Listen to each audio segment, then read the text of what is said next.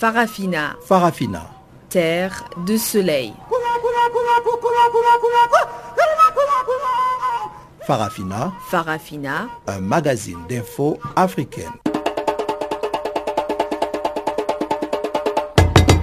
Présentation Guillaume Cabissoso. Bonjour à toutes et à tous et surtout bienvenue sur Canal Afrique, la perspective africaine de l'information qui émet d'Auckland Park en Afrique du Sud dans la bande des 19 mètres.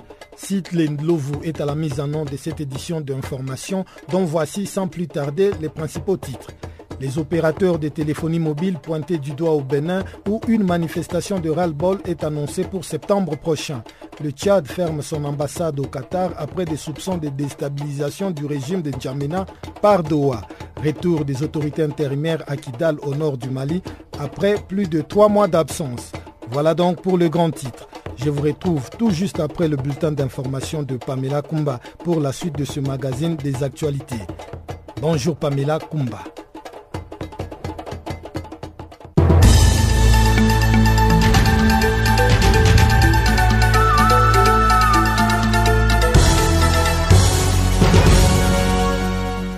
Merci Guillaume, bonjour à tous. On commence ce bulletin en Angola.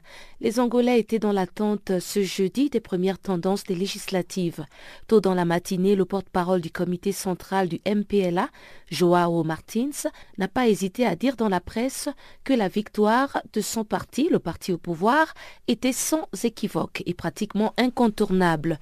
Les observateurs internationaux ont signalé un niveau de civisme élevé démontré par les électeurs angolais dans les bureaux de vote à Luanda aux élections générales de mercredi. A noter par ailleurs que 1310 électeurs de 15 bureaux de vote des provinces de Moxico, Lunda Norte et Benguele voteront le 26 août prochain. C'est l'information livrée ce jeudi par la porte-parole de la Commission nationale électorale, Julia Ferreira.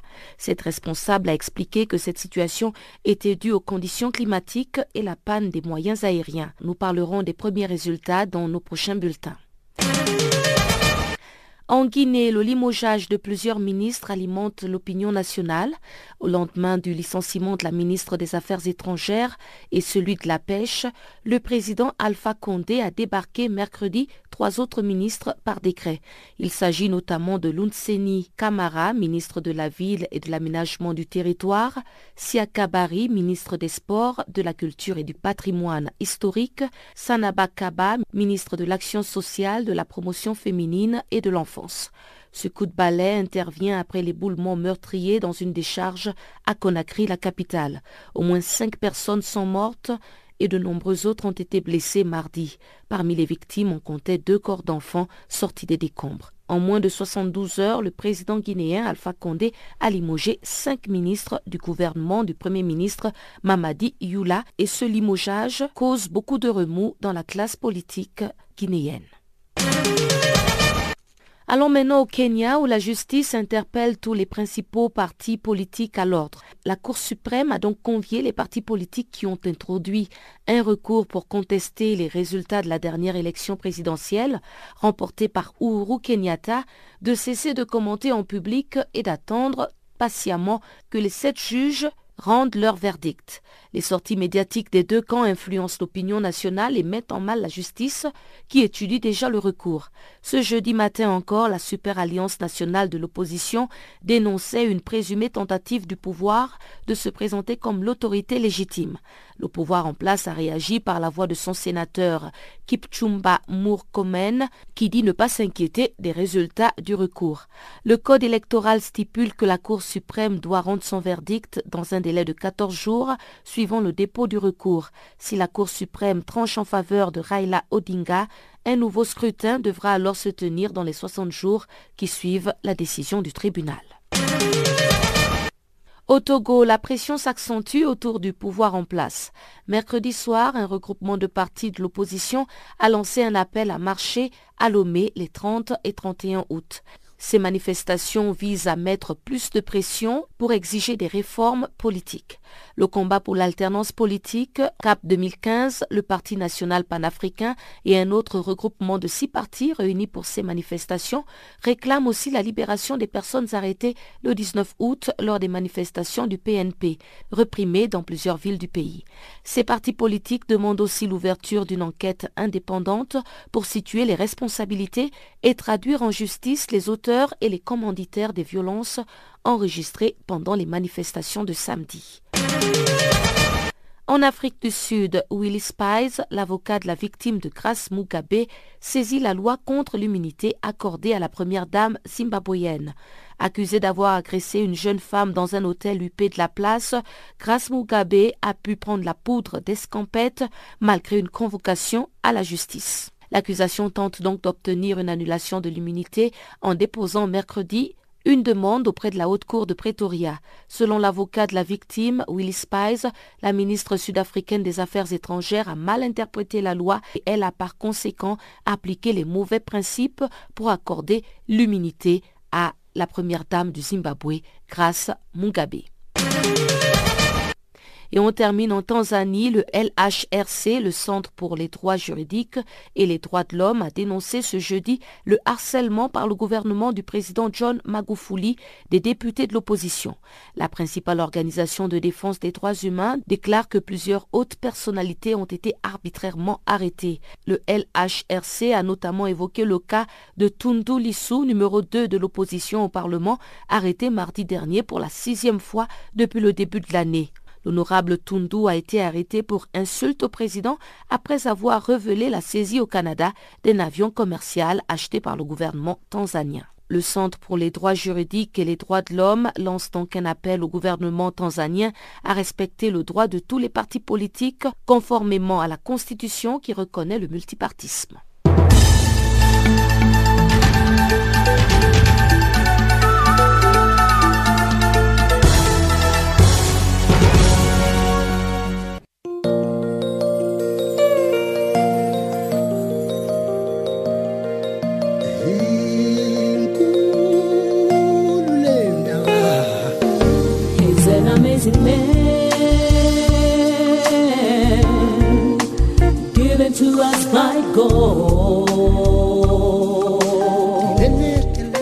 Channel Africa. Écrivez-nous sur notre page Facebook Channel Africa. Faites-nous des tweets French Farafina ou bien Channel Africa 1.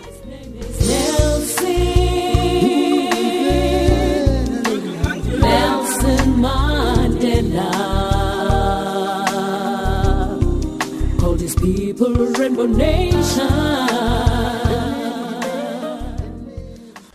Pour ceux qui viennent de se joindre à nous, je rappelle que vous êtes à l'écoute de Canal Afrique dans son programme Le magazine des actualités Farafina.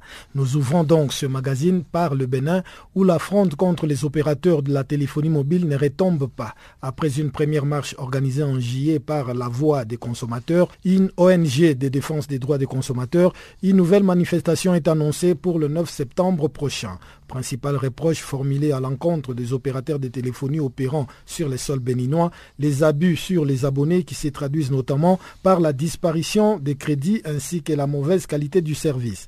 Explication avec Robin Akombessi, le président de l'association La Voix des consommateurs. Au Bénin, nous avons environ cinq opérateurs de téléphonie mobile et nous sommes confrontés à des difficultés de qualité de service, c'est-à-dire que lorsque vous appelez, la qualité d'écoute n'est pas toujours bonne. Il y a beaucoup de zones blanches, c'est-à-dire des zones où lorsque vous vous retrouvez dedans, vous avez un signal d'appel qui est très faible. La qualité des appels est mauvaise parce qu'il y a beaucoup d'échecs d'appels et aussi qu'il y a des zones dans lesquelles le réseau n'est pas optimal, de sorte que lorsque vous venez mener un appel, les gens sont obligés de rentrer dans des arbres à des endroits donnés ou bien de se rechercher une position optimale avant de, réussir l'appel. Mais aussi, il y a des problèmes fondamentaux comme les disparitions mystérieuses des pertes de crédit comme par enchantement. C'est-à-dire que le monsieur paye son crédit, il veut faire des appels, mais au moment où il veut lancer l'appel, il constate qu'on lui dit, ou au moins il lance l'appel, il constate qu'on lui dit qu'il reste euh, quelques secondes pour finir l'appel. Il regarde son crédit et il constate que le crédit est déjà épuisé. Ça se passe aussi avec les forfaits, que ce soit les forfaits appel ou que ce soit les forfaits Internet. Donc les gens naviguent un tout petit peu avec le forfait et quelques temps après, le forfait est épuisé.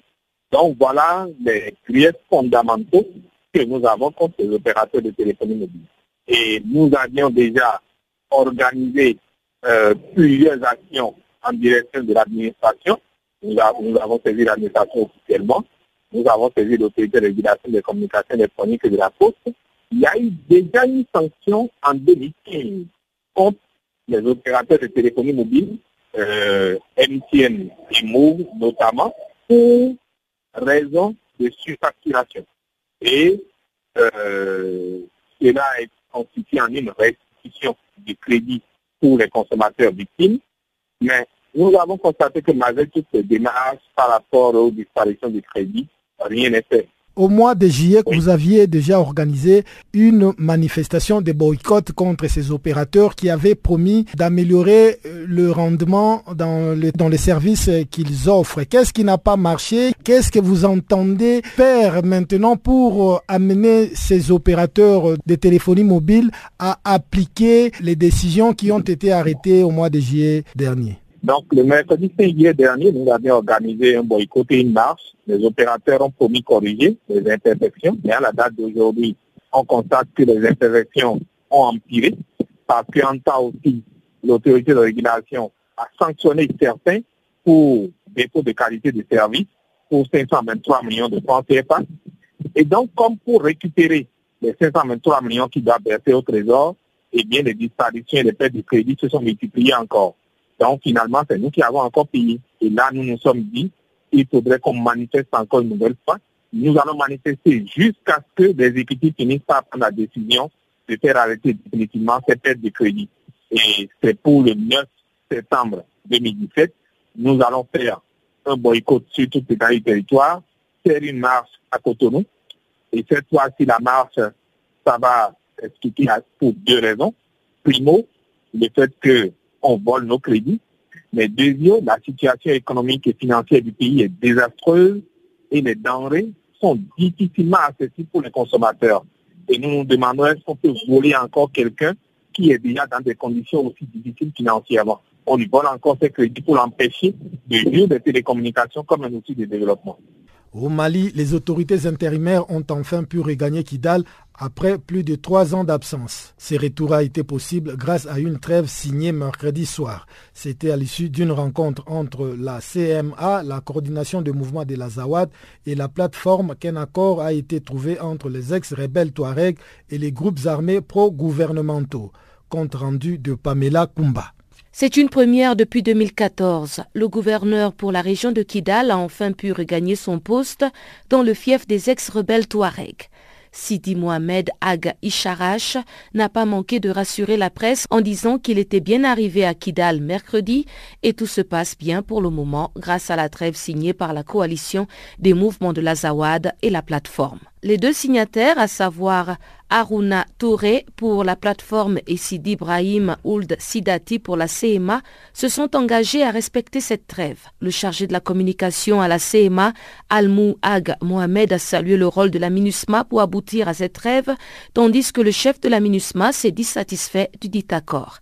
Cette trêve de 15 jours est un engagement dans lequel la CMA et la plateforme s'engagent à parvenir à un accord de cessation d'hostilité globale et définitif.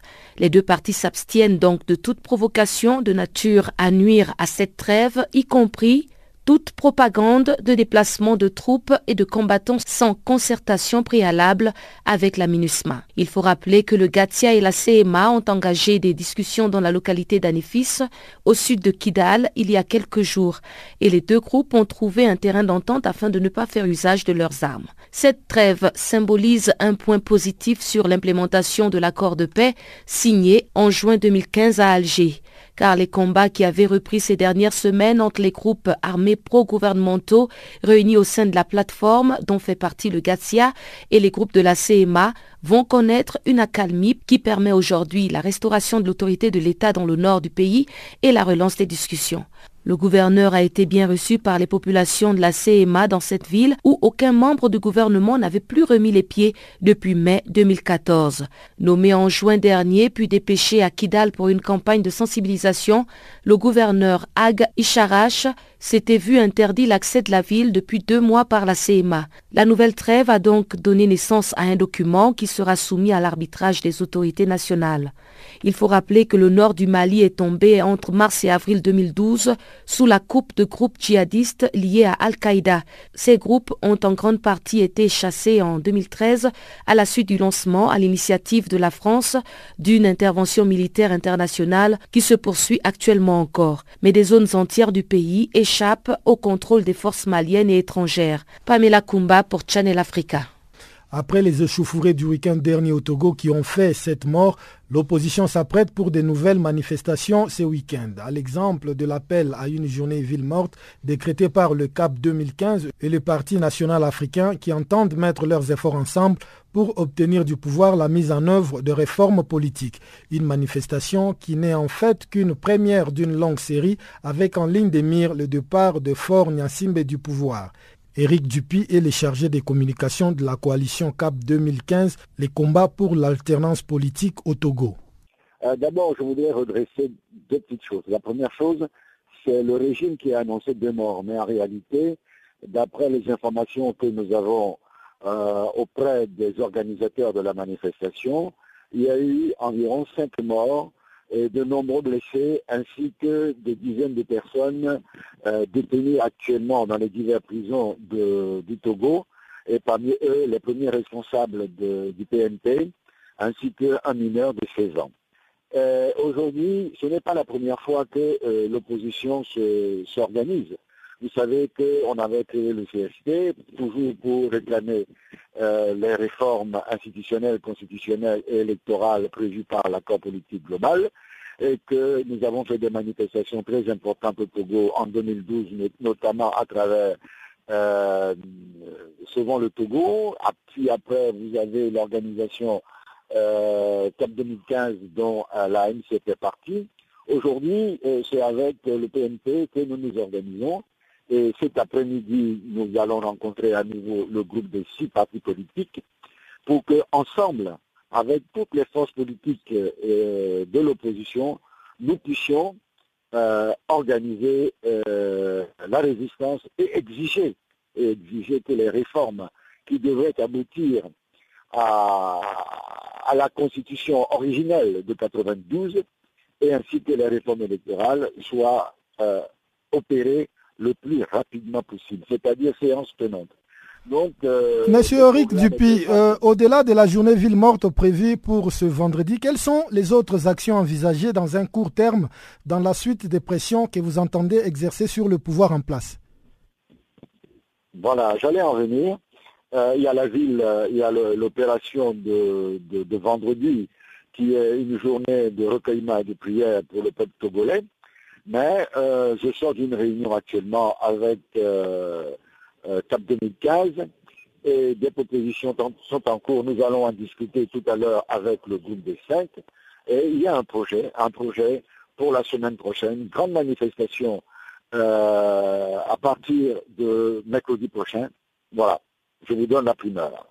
Le CAP 2015 et le Parti national panafricain peuvent-ils envisager un mariage des raisons en se transformant par exemple en une plus large coalition politique dans la perspective des prochaines élections générales au Togo? Oh, On n'est pas encore à ce stade. Vous savez, euh, aujourd'hui, nous estimons que chaque parti euh, politique de l'opposition doit pouvoir jouer librement sa partition. Ce que nous demandons aujourd'hui, c'est une, jonction de toutes les forces démocratiques euh, pour obtenir ce que le peuple attend. Obtenir les réformes, obtenir euh, la constitution originelle de, de, 1992. Donc ça concerne tous les partis politiques. Il ne s'agit pas d'un mariage de raison ou d'un mariage d'intérêt. Il s'agit de d'œuvrer pour sauver le pays, euh, le Togo en danger, entre les mains d'une dictature familiale et militaire qui dure depuis 50 années. Et quelles sont les échéances que vous donnez au pouvoir en place pour arriver à mettre en place justement ces réformes quand on sait que ce n'est pas aujourd'hui que vous dénoncez la non mise en œuvre de ces accords? Cela fait 11 ans depuis le 20 août de cette année que euh, cet accord a été signé. Donc euh, le délai, ça fait déjà 11 ans de délai. Et comme M. Fournier et son régime RPT oh, se, sont montrés incapables de, respecter les engagements pris par eux au nom du peuple togolais, soit ils le font, soit ils, démontrent euh, automatiquement qu'ils sont incapables. Et dans ce cas-là, ils n'ont qu'une seule solution, c'est de partir. On en parlait dans nos précédentes éditions. Le Gabon a un nouveau gouvernement toujours aux mains du Premier ministre Emmanuel Issoze Ndodé qui a été reconduit. La nouvelle équipe se compose des fidèles du pouvoir en place et des quelques opposants qui ont fait leur entrée, à l'instar de Pierre Claver Manganga Massavu au poste de vice-président. La nouvelle équipe a du pain sur la planche pour assainir le climat économique et social. C'est du moins l'avis d'Élysée Abeng Obiang, recueilli par Pamela Kumba. Elle est la secrétaire générale des Alistes, un mouvement de soutien à l'idéologie du président Ali Bongo Ondimba. C'est un gouvernement de transition entre la période post-électorale et le dialogue politique. Et c'est un gouvernement qui a pour objectif euh, la mise en application des réformes constitutionnelles et l'organisation des élections législatives. Et il était de bonne loi pour cette application-là, pour ces réformes-là. Ce n'est pas le camp présidentiel à lui seul. Le, dialogue politique a eu lieu et c'est les deux camps, ce sont les deux forces de la nation qui ont participé à ce dialogue. Donc il était bien évidemment normal que ces deux forces politiques-là entrent dans le gouvernement pour la mise en application de ces réformes-là. Que pensez-vous de cette position de l'opposition qui se dit radicale, qui refuse tout dialogue avec le gouvernement euh, en place et qui refuse même de participer à une quelconque euh, négociation ou bien des réformes sur le Gabon? Ben, ça dépend. Il s'agit d'abord de quelle opposition. Vous voyez bien qu'il y, a les membres de l'opposition qui ont accepté le dialogue. Et aujourd'hui, nous voyons les membres de l'opposition dans le gouvernement. Et euh, il y a certains éléments, il ne reste que quelques éléments qui aujourd'hui là refusent, euh, toute, euh, toute main tendue par le, président Ali Bongo. Donc en principe, on avance avec ceux qui veulent bien participer à, à la construction du pays. Et quelles sont vos attentes par rapport à ce nouveau gouvernement Quand on regarde un peu euh, le climat social et économique gabonais, dont euh, certains analystes euh, parlent de, crispation, parlent de tension? Non, des tensions, il y en a et c'est justement pourquoi ce gouvernement est un gouvernement très coloré.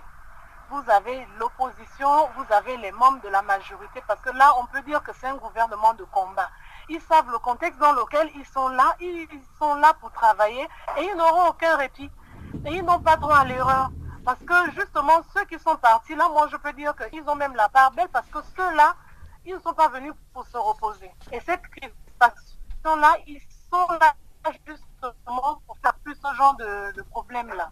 Champing a récemment lancé un appel à la jeunesse gabonaise euh, euh, de se lever comme un seul homme afin de l'établir président puisqu'il s'autoproclame toujours président jusqu'aujourd'hui. Alors, euh, que pensez-vous de cet appel? Pour vous, est-ce que c'est un débat qui a encore lieu d'être au moment où les Gabonais aspirent à un meilleur avenir? C'est une anecdote qu'on se raconte souvent entre nous. comment dirais-je? C'est Moïse qui a libéré le peuple. C'est pas le peuple qui a libéré Moïse c'est Jean Ping s'il pense qu'il y a problème au Gabon qui, devrait venir libérer le peuple au lieu de mettre les populations dans la rue. Et si vous regardez dans les réseaux sociaux, les jeunes aujourd'hui ne sont plus durs. Ils savent qu'on les envoie dans la rue pour se faire tuer, pour se faire tabasser, pour se faire emprisonner. Et je pense qu'aujourd'hui, là, le débat n'a plus lieu d'être dans la mesure où tout le monde a ouvert les yeux. Que Jean Ping lui-même fasse ce qu'il est bon pour lui et il laisse la population avancer parce que nous, on a besoin de travail. Et comment se traduisent vos activités sur le terrain? Ben, on fait beaucoup plus dans la sensibilisation parce que euh, déjà dans un premier temps, il faut que les jeunes, euh, les gens comprennent exactement l'idéologie du président parce que souvent c'est travesti. En même temps, on parle de, euh, il émergent,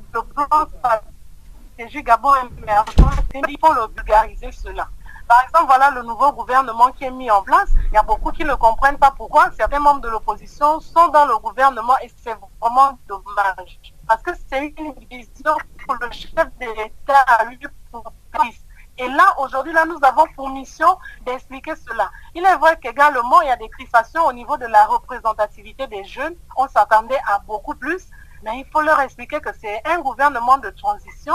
Le il est le septennat de la jeunesse et le président va s'atteler à rendre aux jeunes ce qu'il leur a promis. Et là, c'est le mouvement, le, mouvement à liste a pour objectif justement d'expliquer cette vision-là du chef de l'État. Mhm. Mais est-ce que vous êtes quand même suivi, surtout au niveau de la diaspora, où on a l'impression qu'il y a beaucoup plus de jeunes qui sont alliés à Jean Ping que ceux qui sont euh, alliés au président Ali Bongo? Ben, nous, sommes, nous sommes beaucoup suivis. Si, euh, si pour être beaucoup suivis, il faut faire dans le désordre, je dis non.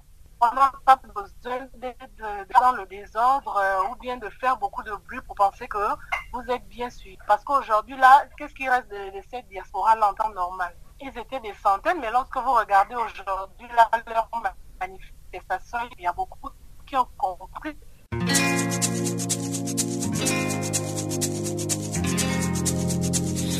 Vous écoutez Farafina, un programme en français sur Canal Afrique émettant de Johannesburg. Pour vos réactions à nos émissions, écrivez-nous soit à l'adresse électronique suivante farafina.channelafrica en un seul ou envoyez-nous un SMS au numéro qui suit 00 27 833 81 56 59.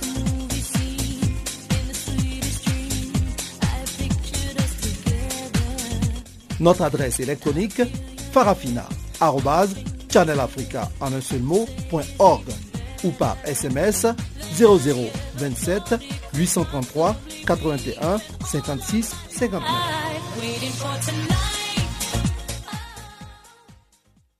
Avec Chanceline Louraquois, nous allons à présent jeter un coup d'œil sur ce qui fait l'actualité dans le monde économique. Voici donc la page économie de ce magazine des actualités.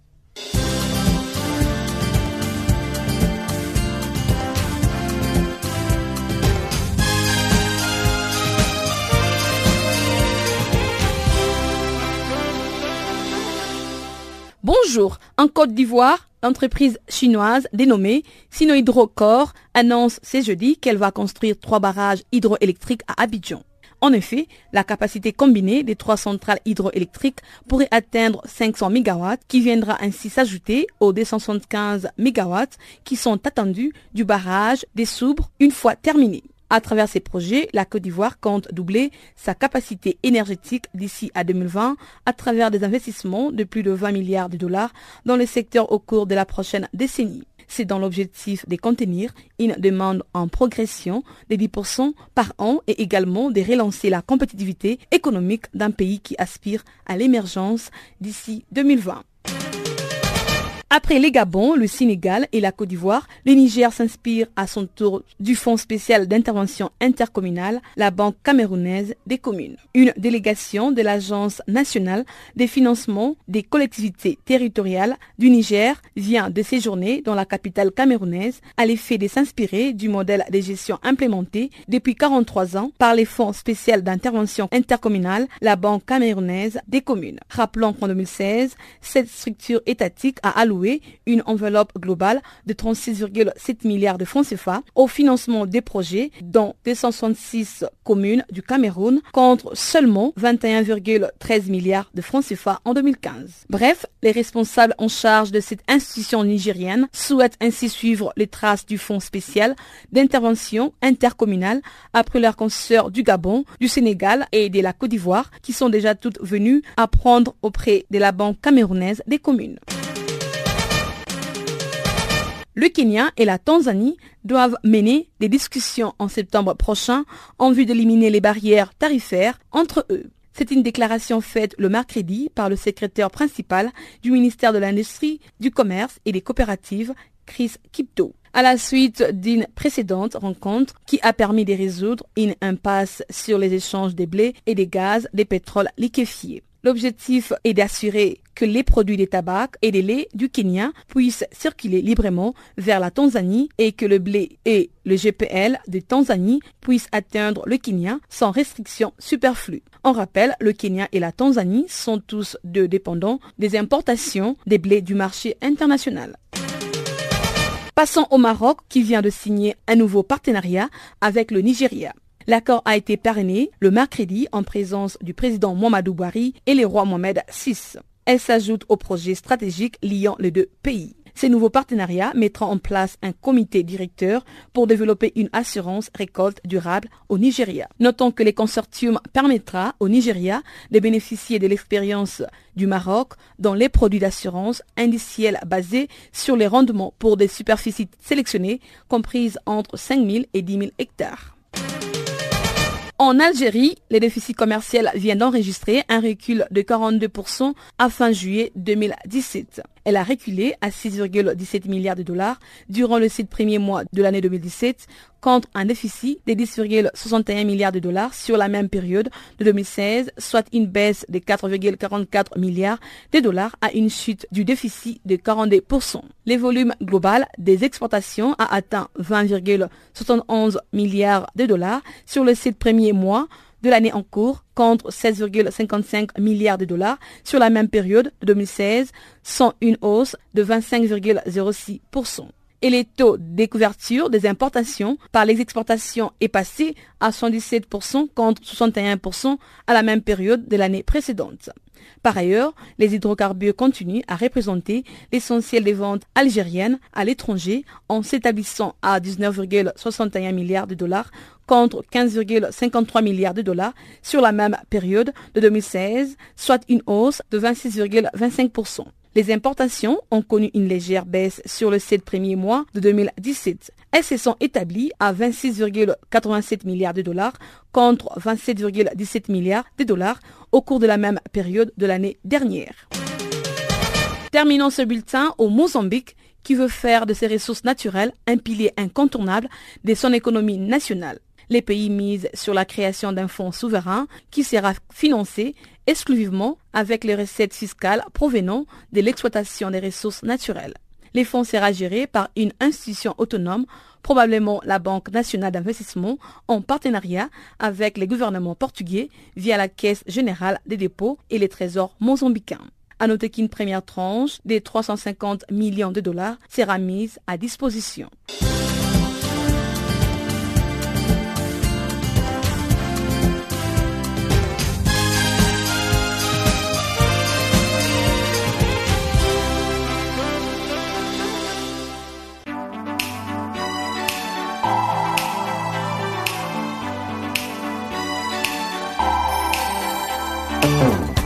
Si vous ratez les points chauds de l'actualité cette semaine, si vous ratez les points chauds de l'actualité cette semaine,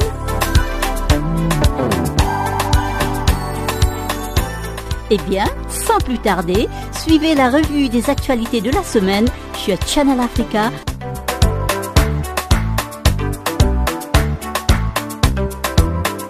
Retrouvez le podcast sur notre site internet www.channelafrica.co.za.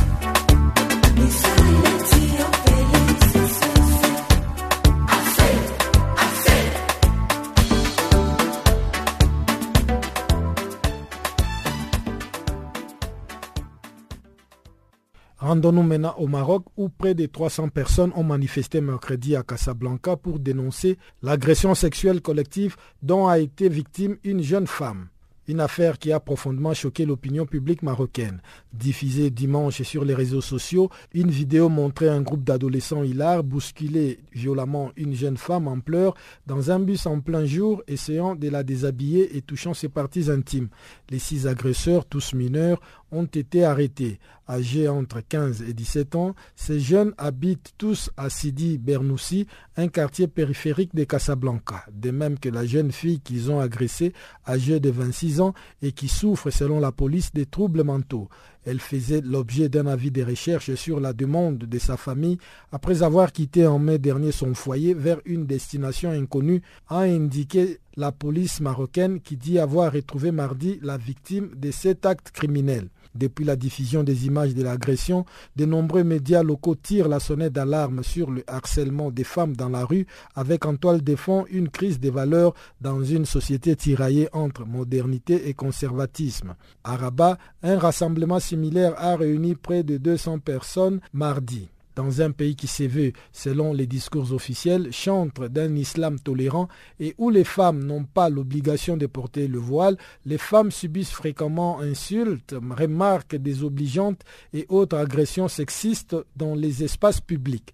Selon les chiffres officiels, près de deux Marocaines sur trois sont victimes de violences et les lieux publics sont les endroits où la violence physique à leur égard est la plus manifeste. La loi marocaine condamne le harcèlement des femmes au travail, mais pas dans les espaces publics, selon Mustafa Hamid, ministre d'État chargé des droits de l'homme, qui a assuré qu'un projet de loi complet incluant pour la première fois le harcèlement dans le lieu public était en cours d'adoption au sein de la deuxième chambre du Parlement.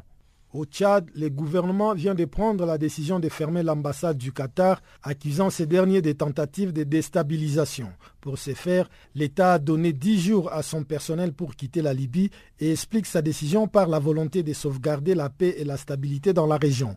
C'est un compte rendu de Chanceline Louraquois. Les ministères des Affaires étrangères du Tchad portent à la connaissance de l'opinion publique qu'en raison de l'implication continue de l'État du Qatar dans les tentatives de déstabilisation du pays à partir de la Libye, les gouvernements a décidé la fermeture de l'ambassade, les départs de l'ambassadeur et du personnel diplomatique du territoire national. Une fermeté motivée par l'implication continue de l'État du Qatar dans les tentatives de déstabilisation du Tchad depuis la Libye, indique le ministère des Affaires étrangères dans un communiqué. Le Tchad ferme l'ambassade de l'État du Qatar à Djamena et demande le départ de l'ambassadeur et du personnel diplomatique qatari du territoire tchadien dans un délai n'excédant pas dix jours. Pour sauvegarder la paix et la stabilité dans la région, le Tchad appelle le Qatar à cesser toute action pouvant porter atteinte à sa sécurité, ainsi que celle des pays du bassin du lac Tchad et du Sahel, conclut le communiqué. La décision a été signifiée à l'ambassadeur du Qatar mercredi 23 août en fin des journées qui a 10 jours pour quitter le Tchad avec l'ensemble du personnel diplomatique qatari. Djamena a également l'intention de fermer son ambassade à Doha et d'en rappeler tout son personnel. Le 5 juin dernier, l'Arabie saoudite, le Bahreïn, les Émirats arabes unis et l'Égypte ont déclaré rompre leurs relations diplomatiques avec le Qatar, l'accusant de soutenir le terrorisme. Les quatre pays ont été rejoints un peu plus tard par plusieurs autres pays musulmans. Les médias ont annoncé précédemment que les ministres des Affaires étrangères du Carré arabe envisageaient d'appliquer les nouvelles sanctions contre le Qatar. Quelques jours plus tôt, l'Arabie saoudite, les Émirats arabes unis, Bahreïn et le Yémen avaient rompu leurs relations diplomatiques avec Doha en l'accusant des soutiens au terrorisme. Des informations faisant état des regroupements des mouvements rebelles tchadiens aux confins du Soudan et de la Libye circulent avec insistance depuis quelques mois. Ces derniers jours, des chefs rebelles tchadiens auraient également été aperçus en Libye et au Soudan et le 7 juin dernier, les forces du maréchal Khalifa Haftar, homme fort de l'Est libyen, ont annoncé avoir arrêté des opposants tchadiens à Seba et Al-Jofra. Restons toujours au Tchad où le programme alimentaire mondial des Nations Unies a salué la contribution du Japon s'élevant à 2,6 millions de dollars pour fournir une assistance alimentaire à 177 personnes vulnérables vivant dans les Sahel au Tchad dont beaucoup ne savent pas d'où viendra leur prochain repas.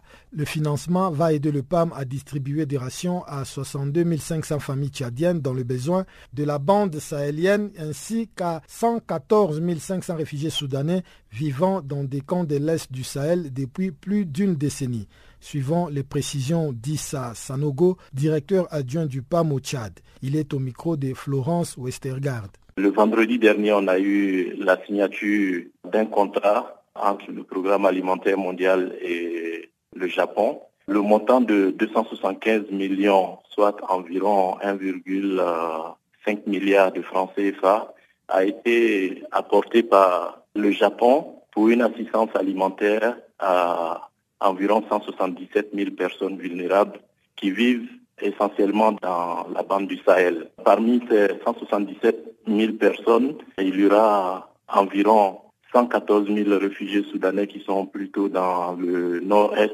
Sahel et puis 65 000 Tchadiens qui vont bénéficier de notre assistance saisonnière qu'on fait tous les ans pour la bande sahélienne. L'assistance va aussi nous permettre en fait d'acheter 1600 tonnes de vivres qui va être reparti à ces 177 000 euh, bénéficiaires. Et je pense que cette contribution justement arrive à un moment où la sécurité alimentaire reste importante dans la région. Donc euh, quelle est la situation justement dans cette région? Absolument. Je pense que euh, l'assistance alimentaire arrive à point nommé. Comme vous le savez, cette année est absolument cruciale du fait que le Tchad, en plus de la situation saisonnière qui arrive tous les ans au niveau de la bande du Sahel, en plus des problèmes de sécurité qui sont toujours présents autour de nous avec l'arrivée des déplacés et puis des retournées que nous vivons, notamment au sud comme dans le lac Tchad. Le Tchad, cette année, est confronté à une crise économique et budgétaire sévère qu'on n'a pas vu depuis les dix dernières années. Donc, dans ce contexte, je pense que, notamment pour ce qui concerne l'impact sur la sécurité alimentaire et nutritionnelle, il y a une recrudescence de l'insécurité alimentaire et nutritionnelle qui est latente, exacerbée par la situation saisonnière. Donc, cette assistance va nous permettre réellement de faire face à une situation beaucoup plus préoccupante et comme vous le savez, même quand on regarde la situation de la saisonnalité, les études déjà nous montraient que l'insécurité alimentaire est très élevée dans la bande du Sahel. Par exemple, le cadre harmonisé qui a été revisé en début d'année et puis l'enquête SMART qui a été faite souligne que près de 900 000 personnes sont en situation d'insécurité alimentaire d'urgence ou plus. Et parmi ces personnes, 95% sont uniquement dans la zone de la bande sahélienne. Vous comprenez donc que cette assistance vient à point nommé pour réellement subvenir aux besoins de ces personnes-là qui sont essentiellement des réfugiés ou des populations hautes qui ont bien voulu accorder leur hospitalité aux réfugiés. Du coup, l'assistance nous permettra réellement de réduire un peu le poids que la situation combinée dont je viens de parler a sur les populations affectées. Et donc, euh, quelle est justement la mission du PAM dans la région? Généralement, quand on regarde nos opérations, la mission d'assistance alimentaire du PAM, notamment dans la bande sahélienne et puis pour ce qui concerne les réfugiés soudanais, c'est vraiment une situation de réhabilitation depuis un bon moment. Depuis 2015, on essaye de soutenir les personnes affectées dans la bande sahélienne, mais aussi les réfugiés soudanais. Ensuite, une autre activité qu'on réalise, c'est au niveau de l'opération d'urgence dans le bassin du lac Tchad et également euh, les, disons, les interventions qui sont incluses dans ces opérations-là sont essentiellement dans la bande du Sahel, les transferts monétaires et la distribution générale d'aliments qui toutes les deux sont toujours combinées à l'assistance nutritionnelle. Et ça couvre les réfugiés, les déplacés, les populations hautes. Au niveau du bassin du lac Tchad également, on a des activités de self-reliance, par exemple les FFA comme on dit, l'assistance contre la création d'actifs dans le lac Tchad. En plus des activités dont je viens de parler, on fait aussi l'assistance pour les cantines scolaires en situation d'urgence, notamment dans la zone du lac, mais également les cantines scolaires dans les autres zones du pays. Donc, en gros, c'est l'ensemble des activités que nous faisons euh, au niveau du Tchad. Au total, nous assistons avec toutes ces activités-là près de 1 million de bénéficiaires. Déjà les 300 000 réfugiés soudanais, ensuite un peu plus de 100 000 déplacés dans le lac Tchad, autour de 70 000 réfugiés au niveau du CAR et autour de 80 000 retournés au niveau de la République centrafricaine également, en plus de 8 000 En République démocratique du Congo, le Programme alimentaire mondial des Nations Unies et l'ONG partenaire World Vision ont lancé une opération d'urgence pour fournir une assistance alimentaire à 42 000 personnes en situation d'insécurité alimentaire dans les provinces du Kassai et du Kassai central. Cette assistance sera fournie aux personnes qui ont fui leur village en raison du conflit dans la région. C'est un dossier de Jérôme Longuet.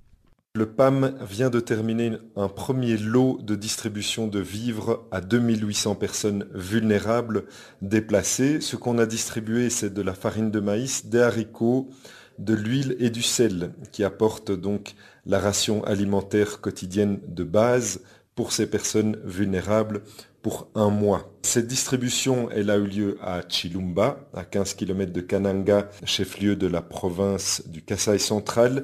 Et c'est un lieu où se trouvent de nombreux déplacés suite au fait qu'ils ont fui leur village en raison des combats assez violents qu'il y a eu dans leur village et dans beaucoup d'autres villages dans cette province. Donc cette première distribution sera suivie par d'autres distributions d'une beaucoup plus grande échelle puisqu'on prévoit d'assister plus de 40 000 personnes dans les provinces du Kasaï et du Kasaï central dans les prochains jours. Le programme alimentaire mondial qui souligne l'importance de distribuer d'urgence de l'aide aux personnes déplacées des Kasaï en raison de leur situation précaire et des traumatismes subis.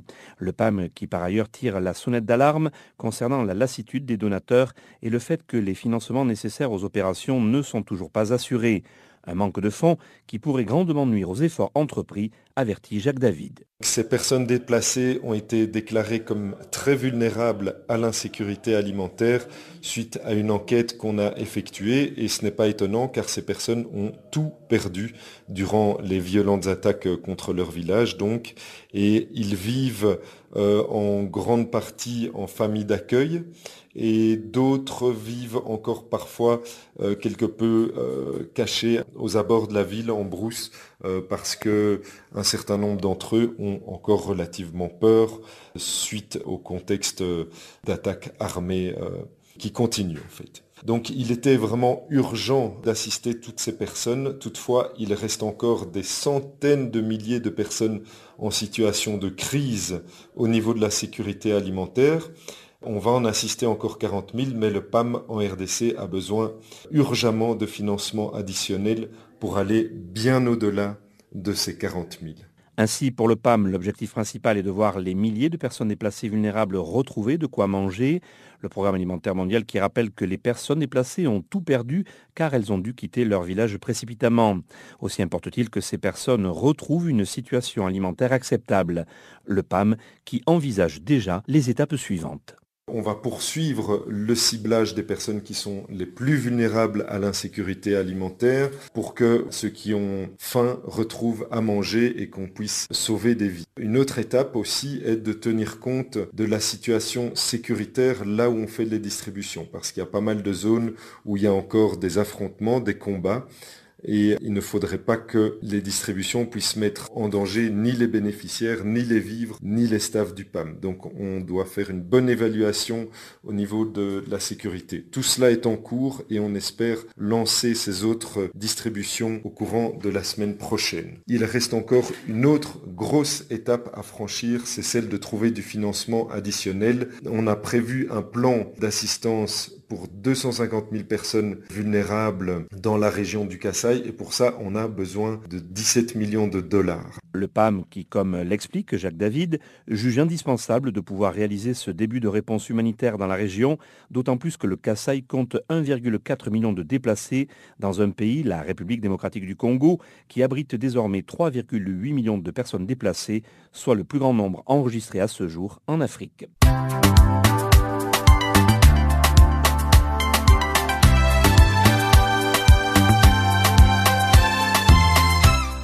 Farafina. Farafina.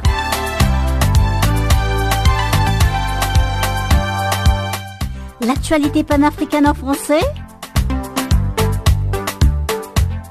Ah bon? Mais oui, c'est tous les jours de lundi à vendredi, 16h GMT. Sur Channel Africa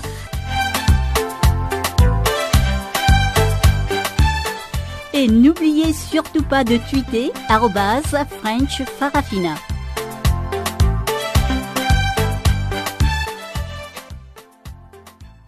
Chanceline Louraquois vient encore de faire son entrée dans ses studios pour nous présenter cette fois-ci la page des sports.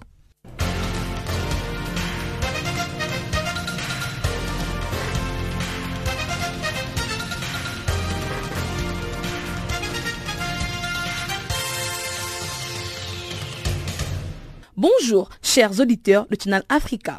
La 25e édition du championnat d'Afrique des Nations de basket dames dénommé FIBA continue jusqu'au 27 août prochain à Bamako au Mali. L'Angola, l'Égypte, le Mali, le Mozambique, le Nigeria et le Sénégal sont les six équipes qui sont déjà qualifiées pour les prochains tours. Le mercredi, c'était le dernier jour de la phase des groupes, l'Angola a profité de l'inexpérience des Vauves pour assurer sa victoire sur les scores de 58 à 96, brisant l'espoir de la République centrafricaine de signer une première victoire dans la compétition. À l'occasion, les Centrafricaines ont posé des problèmes que les Angolaises n'avaient pas encore eu à résoudre. La Centrafrique s'est inclinée lourdement pour la cinquième fois en cinq matchs de la compétition. Les Centrafricaines ont donné du fil à retordre aux Angolaises pendant les deux premiers quarts, mais une nouvelle fois, elles ont fini par craquer au fil des minutes parce que la marche était trop haute. Le quart de finale sont prévus le 25 août prochain et les demi-finales auront lieu le samedi 26 août et la finale aura lieu le dimanche 27 août prochain.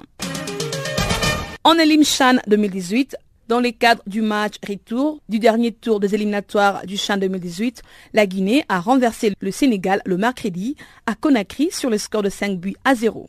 Grâce à cette victoire, la Guinée complète ainsi le tableau des qualifiés pour le Chan 2018 aux côtés du Kenya, de la Côte d'Ivoire, du Burkina Faso, du Cameroun, de l'Angola, de la Guinée équatoriale, de la Zambie, de l'Ouganda, du Nigeria, de la Mauritanie, de la Namibie, du Congo, du Soudan, de la Libye et du Maroc. La Guinée s'est donc qualifiée pour le Chan 2018 qui aura lieu au Kenya et le Sénégal manquera donc la troisième fois consécutive une phase finale de Chan. Au Cameroun, la Fédération internationale de football association vient de créer un comité de normalisation pour la FECAFOOT. Les dix comités s'inscrivent dans le cadre de la mise en application de la décision prise par la Cour d'arbitrage pour les sports de la décision de la Chambre de conciliation et d'arbitrage du Comité olympique et sportif du Cameroun. Ces comités visent à annuler les processus électoraux qui a abouti en 2015 à l'élection de l'actuel comité exécutif de la FECAFOOT. Les comités de normalisation, dont les mandats s'achèvent le 28 février 2018, a pour mission de diriger les affaires courantes de la FECAFOOT, de faire une ébauche des nouveaux statuts en consultation avec toutes les parties prenantes et conformément aux statuts et aux normes de la FIFA ainsi qu'au droit national. Il aura également pour mandat d'examiner les statuts de ligue régionale et départementales d'assurer leur alignement sur le statut FECAFOOT, d'identifier les délégués de l'Assemblée générale FECAFOOT et des ligues régionales et départementales, ainsi que d'organiser les élections d'un nouveau comité exécutif. Les comités dont aucun membre ne sera éligible aux prochaines élections sera composé des représentants de la CAF et de la FIFA, ainsi que des personnalités camerounaises. La Tunisie s'apprête à affronter la République démocratique du Congo le 1er septembre prochain au stade olympique de Radès, puis en terre congolaise le 5 septembre dans le cadre des éliminatoires de la Coupe du Monde 2018. Pour ce faire, les Aigles de Carthage pourront jouer un match amical en octobre prochain dans le cadre de la journée FIFA. En effet, la Fédération tunisienne de football a reçu une invitation de son homologue de la Corée du Sud en vue d'une rencontre amicale. Selon les courriers, la confrontation aura lieu le 10 octobre 2017 à Paris. Les Asiatiques ont précisé dans la correspondance qu'ils vont prendre en charge les frais de déplacement et les séjours de toute la délégation et aussi donner une prime à la fédération. Les courriers pour le moment est au niveau du secrétariat. La réponse des Tunisiens est attendue. La Fédération togolaise de football a dévoilé le mercredi le classement officiel du championnat de première division saison 2016 et 2017. Les classements officialisent donc la victoire de l'As Togo, Port, au terme des journées de compétition, avec 48 points, devant Semassi qui compte 46 points, et comporte donc le club de Maranata et Big Kinty suspendu provisoirement en raison de possibles violations des règles éthiques lors du match les ayant opposés à Bassar, comptant pour la 26e et dernière journée de la D1.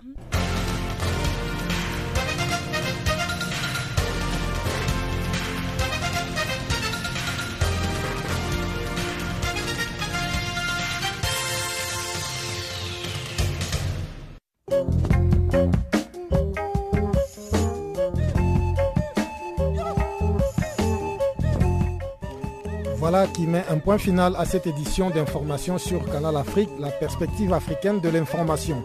Guillaume Cabissoso et toute la rédaction du service français vous disent merci pour votre aimable compagnie et vous fixent un nouveau rendez-vous pour la semaine prochaine, même heure, même fréquence. En attendant, passez un très bon début de week-end. Au revoir.